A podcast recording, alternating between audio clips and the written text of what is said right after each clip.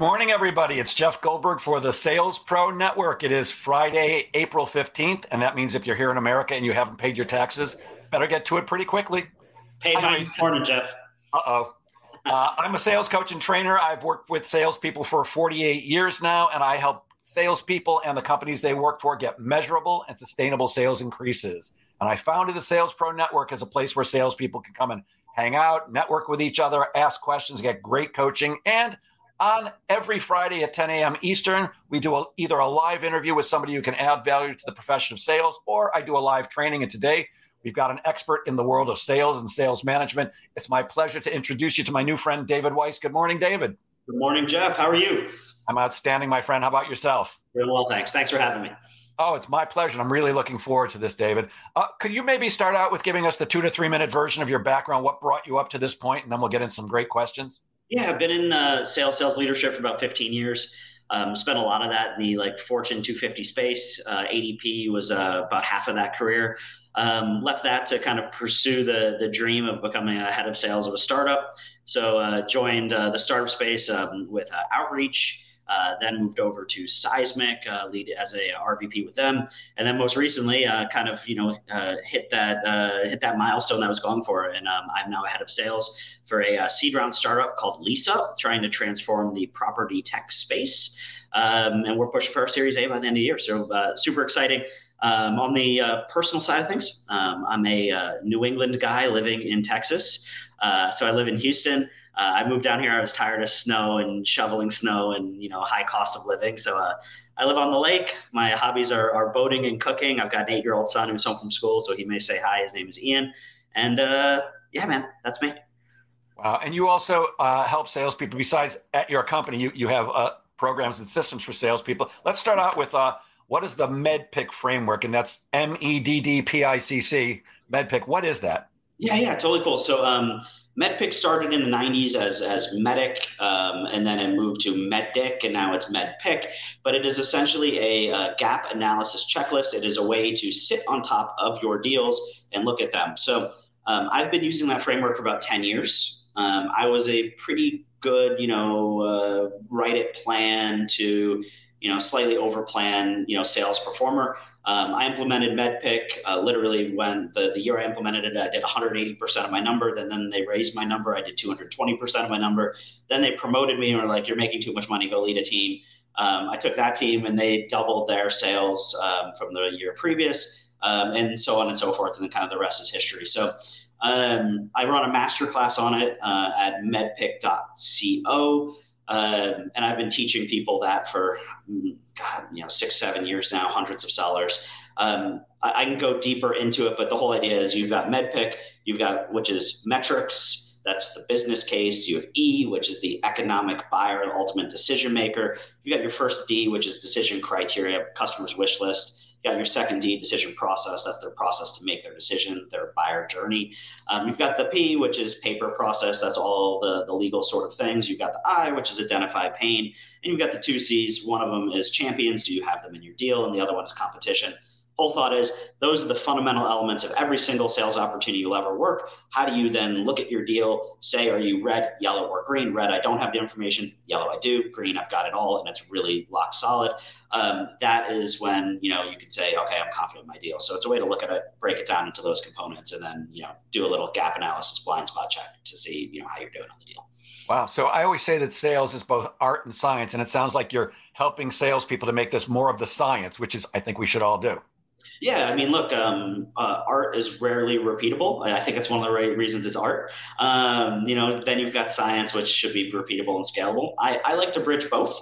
Um, so I'm a big fan of the art and the science and bringing them together. But to me, that is like my underpinning of the science side. Yes, absolutely. Got it. And by the way, uh, if you're watching us live, please say good morning in the comments. If you have not connected your Facebook account to StreamYard, we won't know who you are. So if you haven't done that, please, if you say hello, uh, then put your name in there.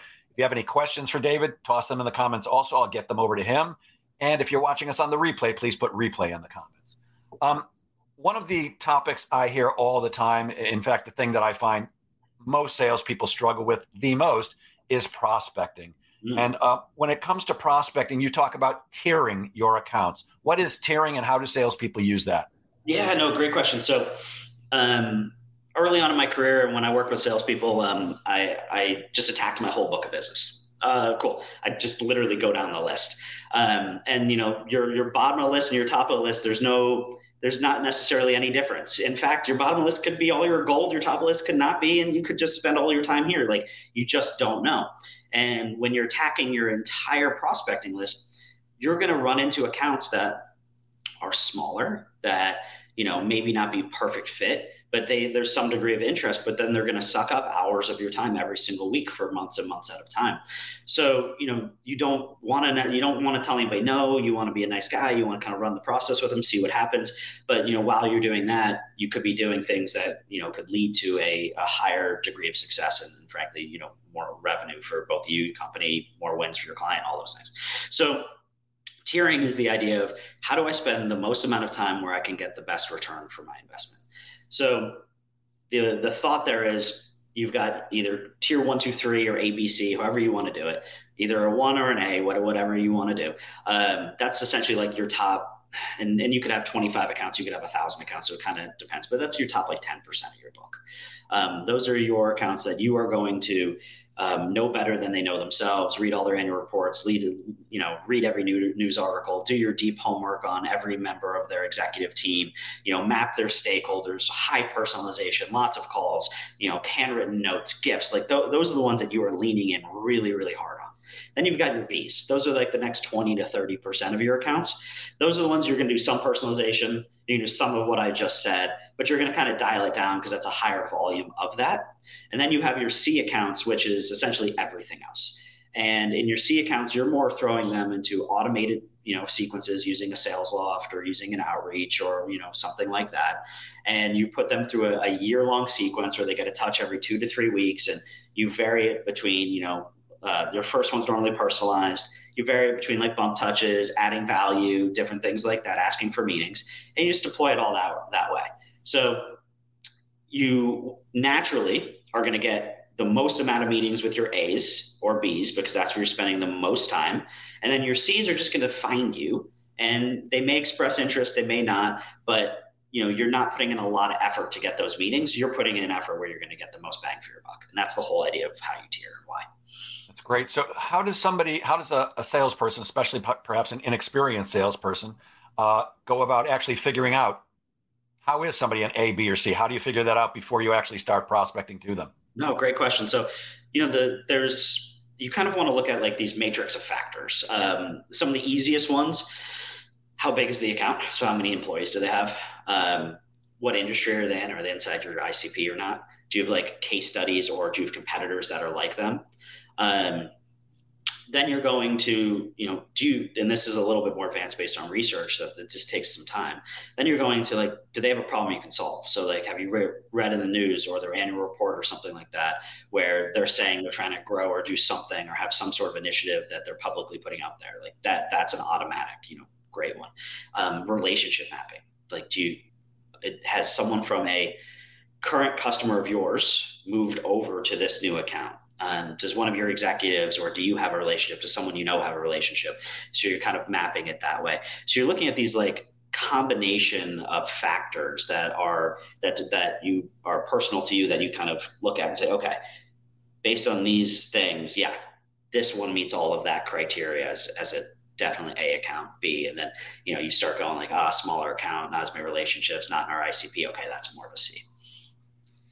Yeah. So, for an example, would be for me selling sales training. Selling that to a company that has two salespeople is a waste of my time and a waste of their time. But a company that has a hundred or a thousand salespeople, that's much better. So for me, that would be an A. That that's what we're talking about. Yes. I mean, A, or or maybe it's a B, and the A is the one where you know the head of sales. Yeah. Got it. Got it. You also, oh, by the way, uh, good morning, uh, Steve Kent. Good to see you, my friend, as always. Good morning, Michael North. Uh, he says it sounds like a great process. Uh, Mark Lawrence, good morning to you, sir. And Lisa Linker, excellent to see you. She says, Good morning, Jeff Goldberg and David Weiss. Um, you mentioned the term bump touch. What is a bump touch? So, bump touch is that um, you send this, uh, they don't, it doesn't exist in marketing, which is why it works so well. Um, the uh, it's it's that touch in between the the your email. So you know your your email is normally like, hey, uh, you know, love to talk to you about these things, and this is the impact we have, and we're great at this stuff. Can we set some time? or you're like, hey, I want to add some value to you. Here's an article that you can read, blah blah blah. Those are all what I what I consider more commercial. They're they're marketing could have written it. What marketing never writes is, hey, did you get a chance to read what I what I sent you? Are you available Tuesday at two o'clock? That's a bump touch. A bump touch is simply let me let me bring back this the the the thing I sent you, draw attention to it, but then quick one liner. Do you have any interest in this? Can we schedule some time? Love that. Uh, I, I find that uh, salespeople often waste a lot of time, uh, not only in prospecting, but also in the sales process itself, which is why I believe that an effective pipeline management system is so crucial. Mm-hmm. my, my belief is that the typical salesperson, which uh, is something we never want to be as far as I'm concerned, they treat every prospect that they're work, working on equal, and they're just not. Uh, do you have some methodology that you, you can share with us for figuring out the pro? And I'm not talking about in the prospecting uh, mode. I'm talking about you're actually engaging with a prospect before they're trying to get them to become a client. H- how do you ascertain? Here's one I should really put be putting my time into, and here's one that I should invest less time into. Yeah. Do they have a problem I can solve? Um, when do they want to solve it? Um, do they have a a active initiative or is it just a single person exploring? Um, is there a, a, team around it? How well does my solution align to that problem they're trying to solve? As an example, Jeff, like you, will have you'll you'll run into tons of deals, and, and this is to me where you, your more sophisticated sellers like really do some deep work and spend some real time with their customer, is, eh, or, or potential customer. Is they're like, hey, what do you want a solution? The customers may say like, oh, we're, we're just looking to do this. It's like, well, hold on a second. Like let, us peel the onion on that. Um, let's have more conversations around that. Let's build a scorecard that says I that that says I really need these 10 or 15 pieces of functionality to be able to really solve this problem correctly. You're not selling on feature function, but feature function is what solves problems. Um, so you like you try to really understand the problem and then the feature function to, to accomplish that. And you get really well aligned on it because where where some salespeople will get happy ears is like, oh, they want to buy you know a, a, CRM and we sell CRMs. It's like, well, you know, there's there's a lot of like nuance into the CRM space. There's a reason why Salesforce owns you know 95% of the market, then HubSpot, then Microsoft, and then everybody else. Um, so they've figured something out there. So the thought is like, do you really understand their buying criteria? And then do you really know how well you align to it? Because if they're looking for 10 things and you sell five, well you're you're misaligned and you either need to find a partner to close that gap. Or if you know you sell 10 things and they want five they're a more immature buyer. And when you eventually get to cost every one of those 10 things when they need five cost more than they're likely it's going to cost 2x than what they need what a competitor may have. So you're misaligned on the criteria in which they're trying to buy and, and how you solve. And that's going to you know cause some sort of friction at some point in the process either either price or you know um, or you not being able to fully meet the need. And if you don't really really understand that um, you're going to spend a lot of time on on a solution that you probably can't win or can't win in the way you want. So like I, I look at a lot of those different factors between the the people and the solution and all that and say okay how, how well aligned are we here? The where where we're more aligned that's great. Where we're not you know, maybe be upfront about that and, and you know, work with them uh, at a later date or cut bait and run or, you know, what have you. Got it. I'd also throw in, um, are they actually engaging with you? To, to me, one of the most basic things, and I, I suggest the most important thing I share with salespeople is you never leave a meeting or a phone call without setting up the next meeting or phone call, what I call the mm-hmm. best next action step philosophy. And, uh, you know, if, if somebody's engaging with me, if they're re- responding, if they're returning my emails and my phone calls, that's somebody I'm going to invest more time with than somebody who goes dark for two, three months at a time. Oh yeah, yeah. And if they're going, you know, two, three dark, two, three months at a time, it's not real. It's not an active initiative. It's not. A, it's not a. It's not a real project. Um, or there's misalignment, and yeah, that that's you. It's often you know the root cause of some of that stuff. Yeah, but unfortunately, salespeople, in my experience, often they're chasing them over and over, calling every day. Hey, I'm just calling to follow up. Hey, I'm just calling to follow up. You, you do that 17 times in a row. And to me, what that really means is, hey, did you decide to do business with me, but forget to let me know? Sure. Yeah, normally there's a degree of like misqualification there, or not asking the right questions, or getting happy ears, not digging deep enough. There's a lot of um, there's a lot of root causes to that, and I think a lot of our job as as good sellers is to figure out what are those, what are the the root causes of things, so we can then respond accordingly. Yeah, well, I think one of them is that most salespeople do not prospect enough do not prospect consistently, yeah. and do not prospect well. To me, that, that, I suggest that that solves almost every sales challenge. That yeah. if you see enough prospects, you're going to close some. Now, that, that's not a recipe for huge success, but the first thing is you've got to be speak. Look, even with all your skill and experience and your methodology, you can't close enough business, and neither can I, unless we're speaking to enough prospects. Because I don't know about you, but for me, some people actually say no. In fact, more people say no than yes. Pipeline cures all problems. Yep. No doubt. Exactly right. And I know you also talk about uh, mental health in sales, and and that I think that's an important topic because we do most of us face massive rejection on an almost daily basis. So, how can salespeople deal with that, especially newer people who may not be used to it? Yeah, rejection, burnout, um, toxic work environments, unfair situations, constant change. Um, you know, counting on a big deal and losing it, not getting the promotion you want. You know, there's there's a lot that goes into it. So my um, my wife has her PhD in psychology. Um, she is a, a, mental health coach for salespeople and also runs her own private practice, doing more, you know, actual, you know, coaching and therapy. Um, I have a degree in psychology. I've been surrounded um, by psychologists my whole life, mostly because I'm crazy and they help me. Um, I like to tell people that uh, I married a psychologist to save money in the long run. Um, but, uh, you know, I, am a big proponent of it, and one of the main reasons I'm a big proponent of it is um, I've, I've gone through periods of, of what I call severe burnout, like where I'm, I'm a very high energy, um, love to work with people, love being around people. I consider myself a traditional extrovert, and I've and I've had uh, really terrible, and I mean terrible, like abusive bosses throughout my life, um, and and other things like that, where they I no matter how hard I worked, it was never good enough. And no matter how, how high the, the number was, it was never good enough. And it would just cause this like need for hustle and and and and overwork and un, under like balance and burnout and all those things. And there were points where like three for like three, four months, I just didn't want to get out of bed and I like didn't want to see anybody or talk to anybody and my performance, you know, dipped dramatically. So I, I've personally like gone through that struggle and I've learned, you know, now like I, I when I choose jobs, I choose jobs based on the boss. I can make money anywhere. Who do I want to make money for and with?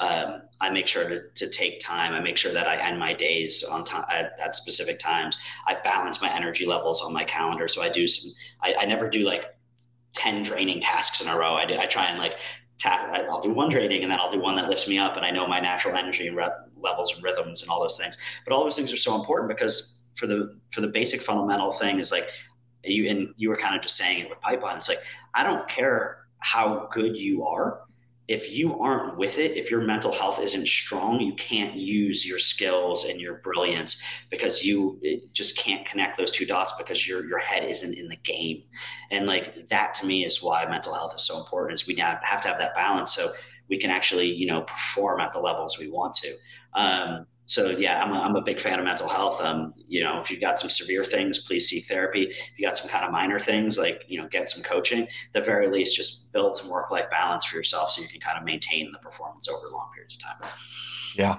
Uh, it, it, while it's not always true, it's often true that top producers are hard chargers. They, they you know, we, we go get it and nothing's going to stop us and we have a great attitude. But I, I often uh, tell people, you know, I've never done anything except sales for in my 48 year career.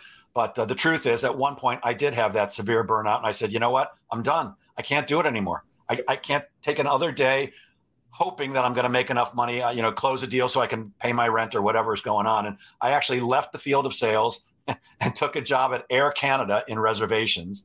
Went through, I, I said, the pressure's done. I, I just want to sit and talk to people on the phone and help them book flights. And you go through two weeks of training I'm sitting down at the, the console the first day, and in between calls, you can talk to the person next to you. So I said, um, How do you get a raise here? The guy said, Oh, you'll get one automatically after three months. I said, Oh, okay. How, how, how much? He goes, Automatically, 25 cents an hour. And I said, Well, what if I do a great job? He goes, 25 cents an hour.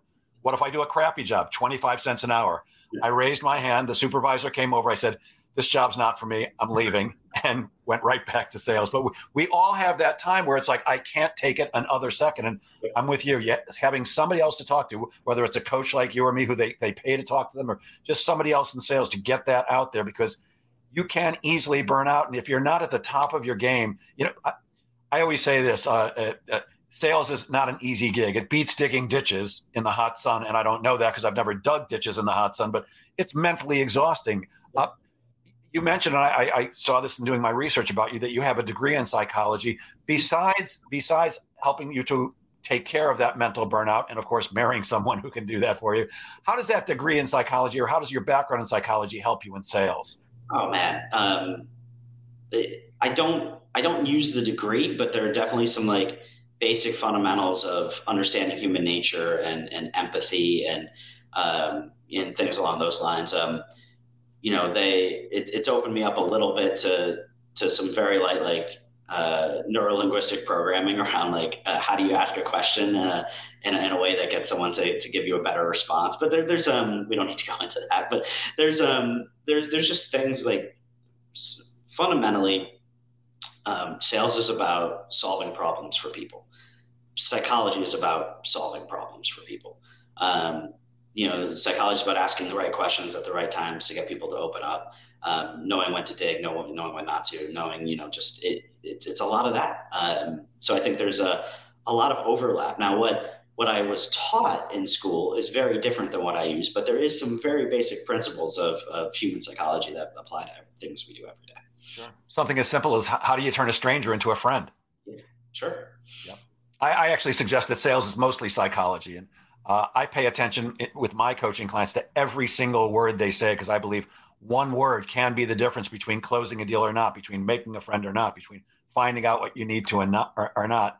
And there's a lot of psychology in there. I, I, and I haven't studied it like you have. I don't have a degree in it, but I say if you've got to understand how the human mind works in order to understand how to relate to prospects and help them choose to become your clients. Yeah. The best sellers are curious problem solvers.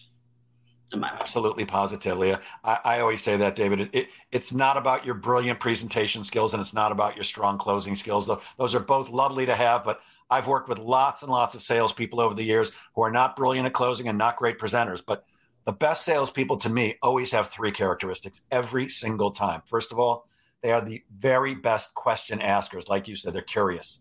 They, they, they tend to truly like people, or at least they act like they do, and they're they're wound up to find things out. Like there's a, a TV show I love called How Things Are Made. I don't know if you've ever seen it. Oh yeah, brilliant. Uh, you know, how do you make a tennis racket, or how do you make frozen waffles? I love that stuff. So if you're wired up curious, I think you're going to be a better salesperson yep. by asking great questions. The second thing is, and most salespeople suck at this, you have to be a great listener. Mm we, we forget that it's not about our great presentation. It's about listening to what the prospect tells us that they want, need, desire. And then, of course, I say you have to tell good stories. You have to be able to share a story about somebody else like your prospect who, by doing business with you, lived happily ever after. Yeah. Um, and, and then, similar to psychology, when you're trying to help someone make a change, um, driving a degree of urgency. That's, that's the one I would add. You can listen, you can hear, um, you can learn, you can ask all the right questions but then it, what, what a great seller does is they then connect the dots to, wow, here's your current state. I heard all of this. Here's your ideal future state. I heard all of that. Let's quantify now the value of the change um, and get and, and get them to move and understand that for every day that they they don't solve that problem, these things are just going to get worse. And like that to me, that's what great sellers do is they connect those dots to that value of the future state. Yeah, I'm glad you brought that up because that, that that's that's a challenge I think for all of us in sales. How do we make the prospect be as how do we make the sale be as important to the prospect as it is to us? We want to get paid. We want to feed our families, and we want to put uh, I forgot what you call it the, your your your your golf thing in your house. You know, how do you afford to do all the things that you want to do? And you do that by solving other people's problems. Yeah. Uh, but how do you create that urgency, or how do you help the prospective buyer to, to be in a state of urgency when it may not be urgent to them. Yeah, I, it's funny. Um, there's this concept to me of, of uh, daily lost revenue or daily impact. So there's there's 250 uh, business days in a year. Um, what I like to do is current state, future state, quantify the value of the change. So say um, uh, that your solution you can agree with your customer is going to generate them, you know, a million dollars a year. Let's just use a nice, nice round number, a million dollars a year. So I would take that, you know, million dollars a year and divide that by 250. And, you know, for every day they don't make a decision, they're losing four grand. So, you know, hey, I'm happy to schedule a meeting in two weeks, but in those two weeks, let's just multiply that. You know, you just lost fifty-six thousand dollars, so that's cool. Um, so, I mean, now now you start getting that. Now, it's not always about revenue. There's there's a lot of factors to it. It could be that you know they're this you're someone's working you know 60 hours a week. Your solution could save them 20 hours a week, and you know now they can get home to their family. So it's like okay, so we can meet in two weeks, but if I solve this for you today, you can get home to your family tonight. Like so, it's it's kind of just figuring out what's important to them and then boiling it down to something that's right in front of them. When you start doing these grand terms, you know, total cost of ownership over the course of three years, like no one's thinking three years out. No one cares about three. I mean, they do, but you know, think about climate change. you know, in hundred years, the world's going to explode. It's like, okay, well, no one cares about it. But if you can boil it down to like, you know, well, there's going to be a hurricane in your backyard because of that. It's like, okay, maybe I should, you know, not drive as much. But um, the, the the whole thought is like, how do you make it real in front of someone right now, and, and, and them to understand that for every day they don't do this, this is what could potentially happen, you know, that day or the next day or the next day, and the value of that. Um, that's when you can start creating some immediate just urgency. Yeah. And the only way you're going to find that out is by doing what most salespeople don't want to do, which is ask questions. Most people just want to tell their story. We, we love to present. And look, I'm a professional presenter. There's nothing I love better than a room full of people that have to listen to me talking to them about sales, but that's not how I sell. I, I, I always say salespeople don't get paid to speak. I get paid to speak, but not when I'm selling. When I'm selling, I get paid to ask questions and listen. And I, I think when salespeople get that basic concept, they automatically become better at their jobs. Um, what what is what do you call a blind spot, and how does one recognize them in their deals? That goes back to MEDDPICC without question. So um, a, a, blind spot is um, by by nature of it something you can't see, something you are not aware of. Um, and there, you know, my my wife for me personally is my blind spot, like blind spot detector. Like I'll, I'll be in a, a human interaction with someone afterwards, be like, did you realize you did that? But she's she's HR. We were talking about that earlier. She's HR. She's like, did you realize that? So that's a blind spot. Um, so uh, MEDDPICC is a framework to find your blind spots. It teaches you to ask all the fundamental questions of your deal, and then see where you are, you know, totally weak, where you are, you know, somewhat weak, and where you're good. And then it teaches you to know what to do about it. So you may think you've got a business case, but that business case may not be validated by the person that's ultimately doing business with you.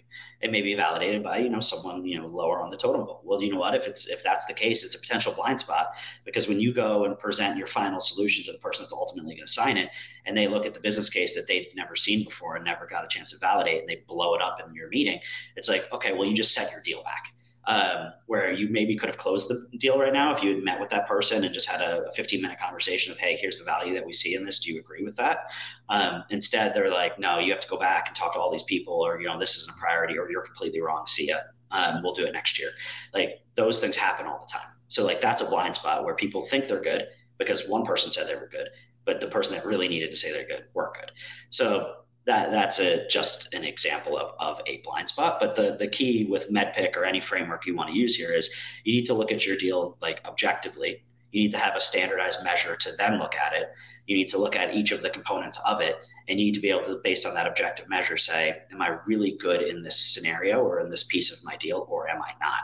Um, and then you know do something about it accordingly. Got it.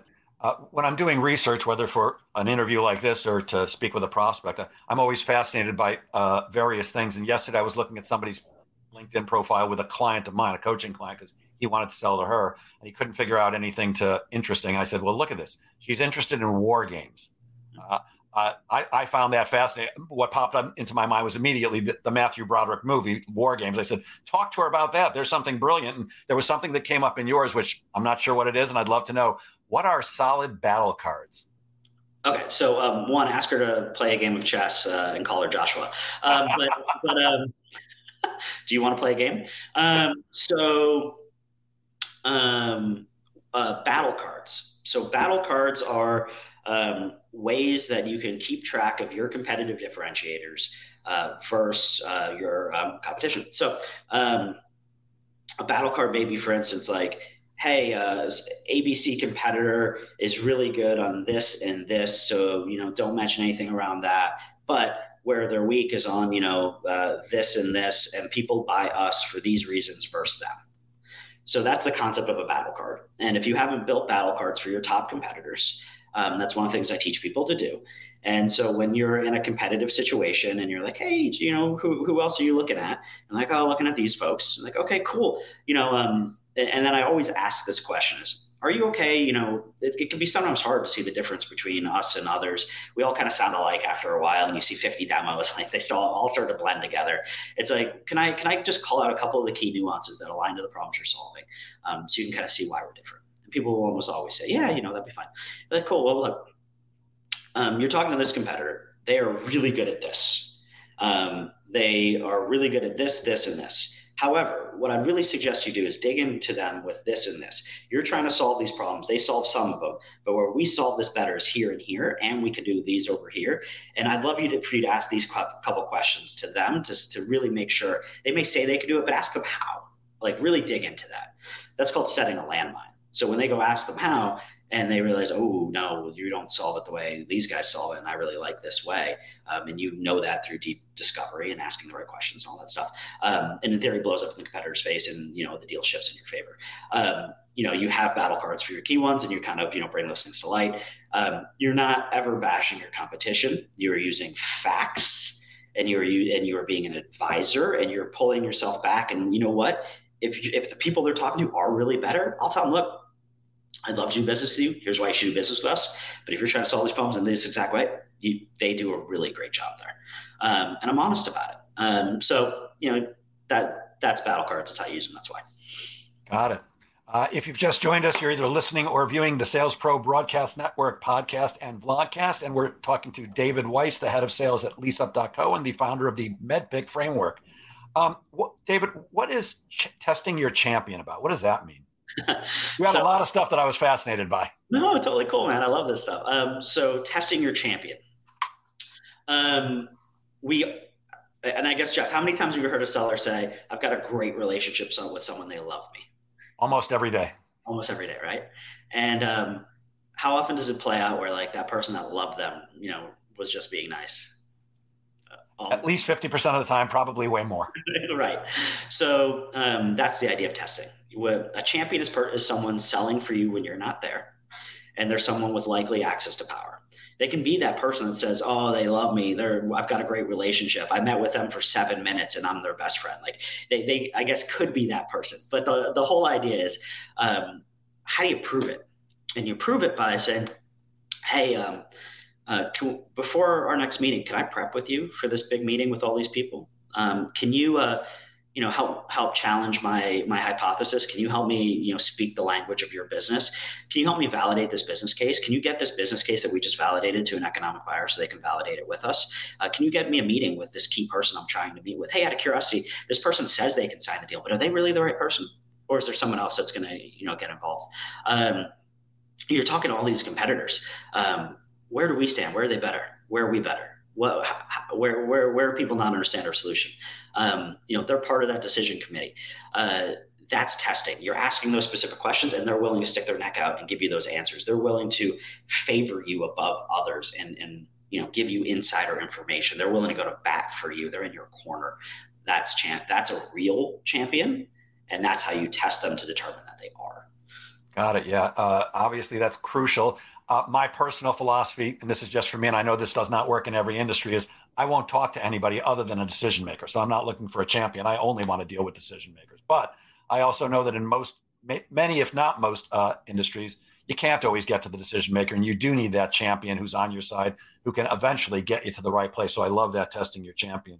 Yeah, and look, I, I'm a, I'm a I'm a believer like the uh, the modern sales environment has changed a little bit. Like, and and um, I, I like if someone's selling to me, yeah, they should probably only sell to me. But if they can, if if they're trying to, you know, convince me to do something, they can get to my wife. This is more on the personal side, not the work side. Um, you know, and my wife's like, yeah, you should probably do that. I'm like, fuck, okay, fine. Um, so like, the wife would be the champion. Um, but the the thought is, in in you know you have different levels of champions small deals yeah you may just deal with the decision maker or like one or one or two people. When you get to medium sized deals yeah there may be a decision maker and then like three or four people. But when you're getting into like enterprise level deals you know hundreds of thousands of dollars ten, tens of thousands of employees huge impact there's going to be a committee and that committee is going to be six to ten people. And having a couple people in your corner that are saying we should do this that that's when that champion really comes in. So like um, to your point, like we want to be selling to a decision maker, but man, uh, I love this concept of surround castle. If you can surround that decision maker with people that influence them to make decision, you're more likely to win. So it's it's that thought. Yeah, the, the thing for me is I find that too often salespeople are not even trying to get to a decision maker first. Um, my experience is it's incredibly easy to get appointments with people who can't do you any good whatsoever, and it's much harder to get in front of people who can actually make decisions. Yep. I say it's worth the effort, but again, my world is different than many. So, you know, in an enterprise sale, quite often you do have to deal with a bunch of people, and that, having that champion is, is uh, crucial. Um, what's but the difference? Point, getting to the decision maker is key because if your competitor gets there and you don't, you lost.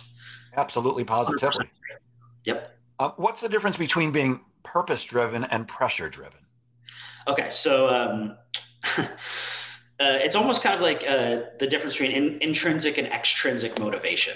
Um, so uh, Daniel Pink wrote a great book called Drive, and he talks a lot about intrinsic and extrinsic motivation in that book.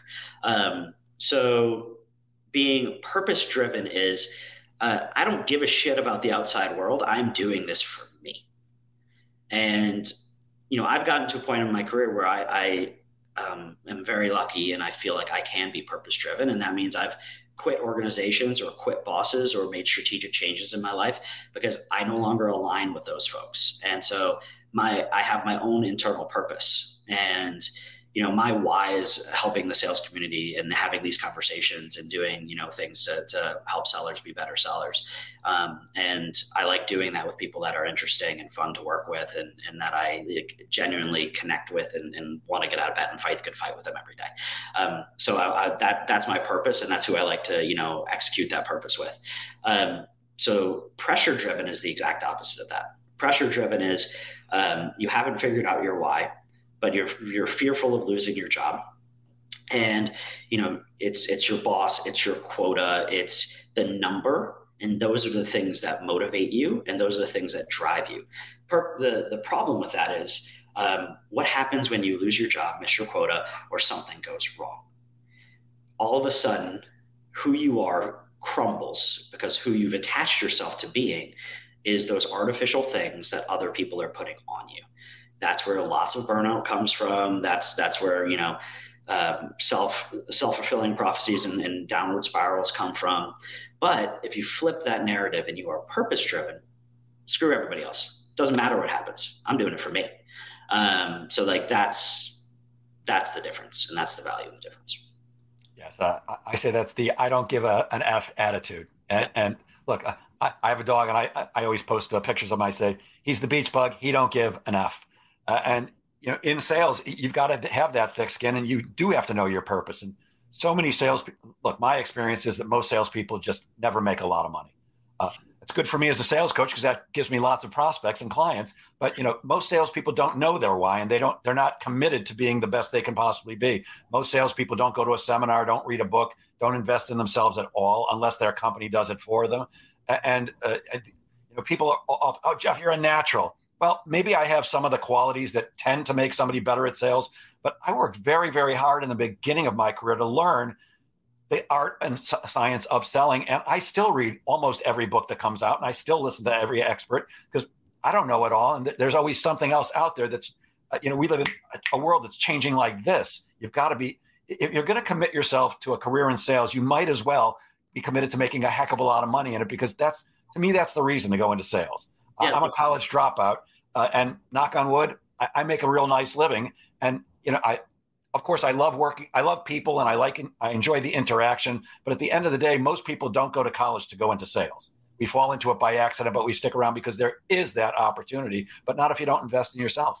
You know, it's it's interesting. It's it's a really great point. So I, have often said to people that um, sales is the profession with the lowest barrier of entry with the highest potential earnings. And if you want to be successful in our profession, you should treat yourself like an elite athlete does or any elite professional, which is to your point, they read the books, they practice, they get coaches and mentors, they watch their own game film, you know, they watch recordings of their calls, um, they dissect what they do well and not, um, and they're in a constant state of improvement. Like I, I love your bookshelf behind you because like the one on the far left is John Maxwell's 21 Irrefutable Laws of Leadership, um, and you know I, I, know actually I can probably identify a lot of the books just by um, because we've read the same damn things, and it's like you're only as good as the people and things you surround yourself with. Um, and if you choose to be great, like you can you can make just tremendous earnings in this profession and, and have a really amazing, fulfilling life. Um, you know, or you can just go through the motions and, and not. I mean, the, frankly, the amount of time that you spend going through the motions is, is not that much more time than you spend to being great at it. Um, if you're if you are focused and, um, and do it right. So yeah, and exactly right. And I, you know, I didn't have to go through eight years of medical school or law school or anything else like that. I mean, it my really wife is. Did. My wife did. I make twice as much as she does. yeah, I mean, a, a, top salesperson can often make more than a CEO, and often often CEOs come from a background in sales. What about? Uh, I'd like to get your thoughts on AI uh, artificial intelligence. You know, so many people are concerned that it's going to completely eliminate the need for salespeople in the future. I, I don't believe that. But uh, what are your thoughts on AI, AI and how can salespeople use it now? Um, oh man, I, I, I, honestly don't have a, a, ton of thoughts on this topic, except the fact that um, I, I, dig the, the the tools coming out um, that I I don't necessarily call them artificial intelligence. Um, I, would call it maybe a little bit more along the machine learning side of things. Um, I, artificial intelligence to me feels like it it, it requires humans uh, too much still, and, and it, it breaks. Um, a lot of people have actually been um, sued for using AI in the interview process because guess where the AI learned its stuff? It learned from successful hires, and guess where successful hires came from? The same damn people that are like that are uh, already being biased on the hire. So you just teach the AI to be biased. Um, so not so much an AI fan, but definitely um, a machine learning fan. And like, there's some great companies out there that are are starting to machine learning around like uh, open rates on emails. It's like, okay, which subject line gets the best one? What what length of email? What what cadence and, and words and, and, things? Like salespeople can absolutely use that. There's AI that, or, or machine learning around like um, helping people find prospects and serving those up at the right uh, time.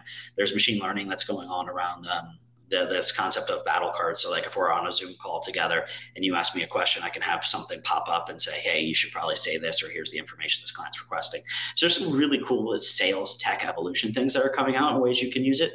Um, but yeah, I mean, if you've got if you got other really neat things I don't know about, you know, feel feel free to share. I, I always like to learn. I just want to know what the, what the best subject line is. If if I could just have the answer to that one, I'd be a happy camper. You know, it, it uh, much like sales, marketing seems to be mostly are you know throwing stuff against the wall, me- testing and measuring, seeing what sticks, and then trying again. Uh, you know, at, at, various times, you, have been you've been an individual contributor, a sales leader, a trainer, a coach. What what part do you enjoy most, and why? Um, there's a lot of overlap between, in my mind, good sales leadership um, and coaching. Um, I am I am no longer a salesperson. Um, I have made this jump multiple times in my career. I've gone from leadership to seller, seller to back to leadership, leadership back to seller. And I, in my, uh, it was a handful of years ago um, that I did that again. And what I realized is um, I honestly don't really care if I win anymore. Um, I care more if I help other people win and and to me that was a really interesting you know shift from a, a purpose perspective. We go back to that. My purpose isn't you know me winning another trophy. Uh, my wall is literally stacked over there of them. Um, i've made enough money for myself. What i really really enjoy is helping other people win and and, and being su- successful through their success. Um, but from a coach and a leader perspective, they, they overlap a lot. Um, I consider myself, you know, a servant leader and, and a coach first, um, in the sense that I'm always trying to help develop people, um, help them, you know, see blind spots, um, being there for them, um, listening to them. I often teach people that when you're in leadership, all those great things that you did to get into leadership. Most of the time, it's you were promoted from being a great seller to a leader. All those great things that you did as a great seller, press the reset button. You're now a leader. And as a leader, take all those tools and things you learned for your clients, point them at your people. Do great discovery with your people, understand them, serve them. You, they are your new client. And if you treat them that way, they will love you. They'll stay with you. They'll run through walls for you. You'll really understand them. You'll truly help them, just like you helped your clients. You're never the boss. Like you, you don't work. They don't work for you. You you work for them, um, and that's why I, I, love leadership. So yeah, I'm I'm a leader. I'm a coach first. Um, yeah, my favorite things to do. Yeah, I think you hit it on the head. Uh, my experience is that sales managers are typically salespeople who've been paid everything they can get paid. They've won every award and contest. So, you know, guess what we're going to do, David? We're going to give you a promotion. You're going to be a sales manager. And to to the David in this example, it usually sounds like a good thing until you sit down at your manager desk the first day and you realize you don't know anything about managing salespeople. And right. selling and managing are two incredibly different things. And it, it I, I like the term you use, servant leader. If you don't truly like to help others, sales management is a very bad place for you to be because it it's an almost thankless job a lot of the time, unless you get great fulfillment from when people say, "Hey, David, you know, that thing that you told me to do the other day, I tried it, I closed the deal, or I'm getting a promotion, or I made some. I mean, I'm I'm assuming that as a coach that like like me, I get those all the time, you know, and it it makes me feel good. It it makes me feel like all the pain in the ass stuff that goes with it is well worth it because salespeople, myself included, by the way, are mostly babies. You know, we, we, we, give me the good leads. I don't want the bad leads. And when I blow a deal, I want you to put your arms around me and tell me it's going to be okay. And when I close one, let's shoot off fireworks. Forget about hitting quota, just every single one. So it, it takes a certain type of person who really enjoys coaching, mentoring, training, and, and watching and helping other people succeed. And that's not easy to do. It's, it's not for everyone. And I and look, I sucked at it. Um, I was terrible. Like when I when I first got into leadership, and I, I call it the sins of your father. Um, most uh, leaders getting into leadership now are still being led by the leaders of the past. And the leaders of the past just screamed and yelled and held everybody accountable to numbers and frankly were jerks. Um, I like to consider myself more of a modern leader. And I think the leaders of my generation and future generations are learn that the world has now changed and how you treat people should change. Um, one of the things that taught me to be a great leader is that book I referenced on the far left there, the John Maxwell's 21 Irrefutable Laws of Leadership, um, teaches you how to lead as a human. And um, and I, I, really really love that. And when i learned that thing, things changed for me. But i feel bad for the first or the people i was leading. I, I, I was i was still doing it old school and it wasn't didn't work well. So yeah. Yeah. I'm so glad you said that because i met with a prospective client just the other day who was talking about making a change in their organization giving somebody else the sales management role. There's, there was a guy who's handling ops and sales management all kinds of other things and they were they, they realized brilliantly that this person is not giving the salespeople enough attention. So there was a young lady in the room who they were considering making the sales manager, and she made some comment, and one of the other people in the room said, "Brilliant, yeah, she'll just nail him to the wall and she'll beat him into submission." And I said, "Wait a minute, uh, I've been doing this for 50 years almost, and yes." That is the way we used to manage salespeople. That's just not the way it is anymore. You've got to be the cheerleader and the empowering leader, and you've got to come from really wanting to help people succeed. It's not about beating them into submission. That probably never really worked, but you and I both know that's how it used to be. I've worked for screaming, hollering bosses. Yeah. Uh, it never motivated me. In fact, I'm the kind of person when you scream at me, I tend to retreat. I'm going to go away and I'm going to go, screw you. I don't need you. Yeah. I yell back at you and then get fired and go somewhere else. Um, so the I, I, think you're you're spot on with that thought, and um and yeah, th- things have changed. And and by the way, if you look at the job market today, it is ripping hot. If you are a seller and you want a new job, you will get a new job and you'll get a twenty percent, thirty percent bump in pay. That so you better treat your people right, otherwise they will get a new job immediately, making more. Absolutely, positively. I, uh, one of the things I offer my clients is outsourced sales management, where I actually take over the sales management on an outsourced part time basis. And recruiting right now, it's nearly impossible to recruit good salespeople. It, it is truly a seller's market. Yeah. They can command huge amounts of money, great benefits. And uh, our, our, friend uh, Don, Don Levine, who's a recruiter, is on this right now. He's, he's watching. It's hard to find great salespeople. And uh, uh unless you have something good to offer them, being a screaming, hollering boss is probably not what they're looking for. No, farthest thing from it. Absolutely. How about uh, uh, prospecting? Any any thoughts on best practices for prospecting today? You know, everybody has their own favorite method. Uh, I, I, hear from uh, lots and lots of people that oh, cold calling is dead. You can't do that. Of course, I've always heard cold calling never worked. It won't work when the dinosaurs uh, come back. It, it, won't work when black holes, holes follow the sun. But that's just one of many. Anything in particular that you're suggesting to your team, or is it a blended approach? Yeah, so um, the tiering is huge. We talked about that kind of early on. Um, so being able to tier your accounts and then ap- apply the right prospecting mix to them. We, we were talking about AI and machine learning. If you're not using an, an outreach or a Salesloft, um, I worked at outreach. I would highly recommend it. Um, that, that's my favorite. But if you're not using one of those tools, um, if you're not measuring, like, let's go back to science a little bit. If you're not measuring success of, of your efforts, um, you're you're missing something because you don't actually know what's working, what doesn't.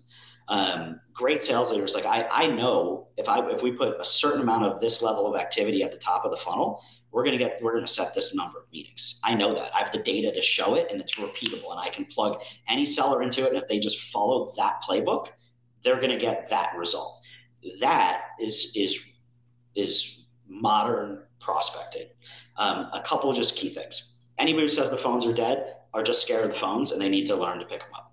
Um, if you look at the data, and again, I worked at the number one company in the world with over a billion data points on how to set successful meetings. This is not my guess. I, I have the data. Um, I work there. Um, phones are the number one meeting setter. Um, now, it's not phones alone. It is a combination of emails, LinkedIn touches, and phones where your phone call that you're making is referencing and bumping the email that you sent. The email is providing context to the call, and the call is what then sets the meeting. Number one meeting setting is right there. Second one, it takes eight to 12 touches to get a hold and set a meeting with anyone. So if you quit after three, you're just failing yourself. Third, bump touch. Your bump touch is your number one. We talked about that earlier as well. So pick up the phones. Don't stop until eight to 12 times. Use bump touches use data to, to fine tune the, the message, the, the subject line, the length, all of those things. Um, that is modern prospecting. Got it. Our member Don Levine says, as we move on in our lives and careers, everything we do should reflect our values and we should be paid for our knowledge. With you 100%. And uh, Peter Ekstrom, he says, this guy, David, is smoking. Peter is a big fan of cold calling. In fact, he wrote a book and teaches a program called The, the Gold Call. He, he's a master at it. So uh, he and I are agreeing with you a million percent. When people tell me that cold calling is dead or it never worked or it won't work, just means you don't know how to do it. You weren't taught properly and you're afraid. Look, it, it goes back to that rejection thing. Yes, people are going to reject you on a cold call. So what? So what? Oh, Peter also says, uh, use seamless AI. I'm a fan of sales intel, but hey, use what works. Got it. How about um, here's the question I get all the time from from, from uh, prospective clients. Jeff, can you come and teach my people how to close? Now, my thing is always, you, you want to, uh, you want me to teach your people how to close? Great. That's a five minute conversation. What your people really need to know is how to sell. But do you have a particular closing methodology that you like? Um, hey, this seems to make a lot of sense. Do you agree? I love that. uh, you know, I, I was hoping you'd say something like that because mine is just a few words more.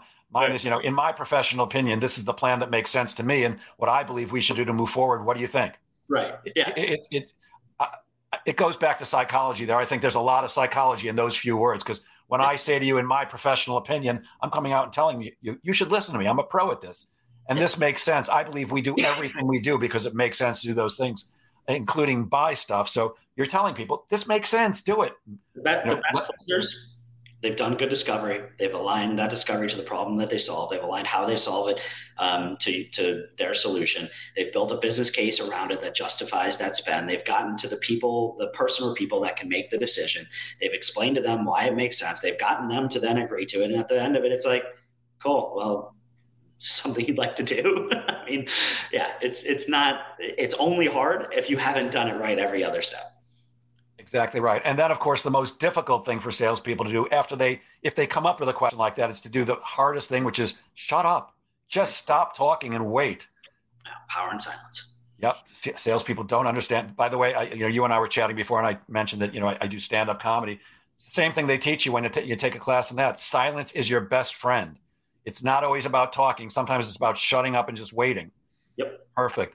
David, I'm going to share my screen now. Can you please tell people how they can get in touch with you if they'd like to, and if they're interested in the MEDDPICC program?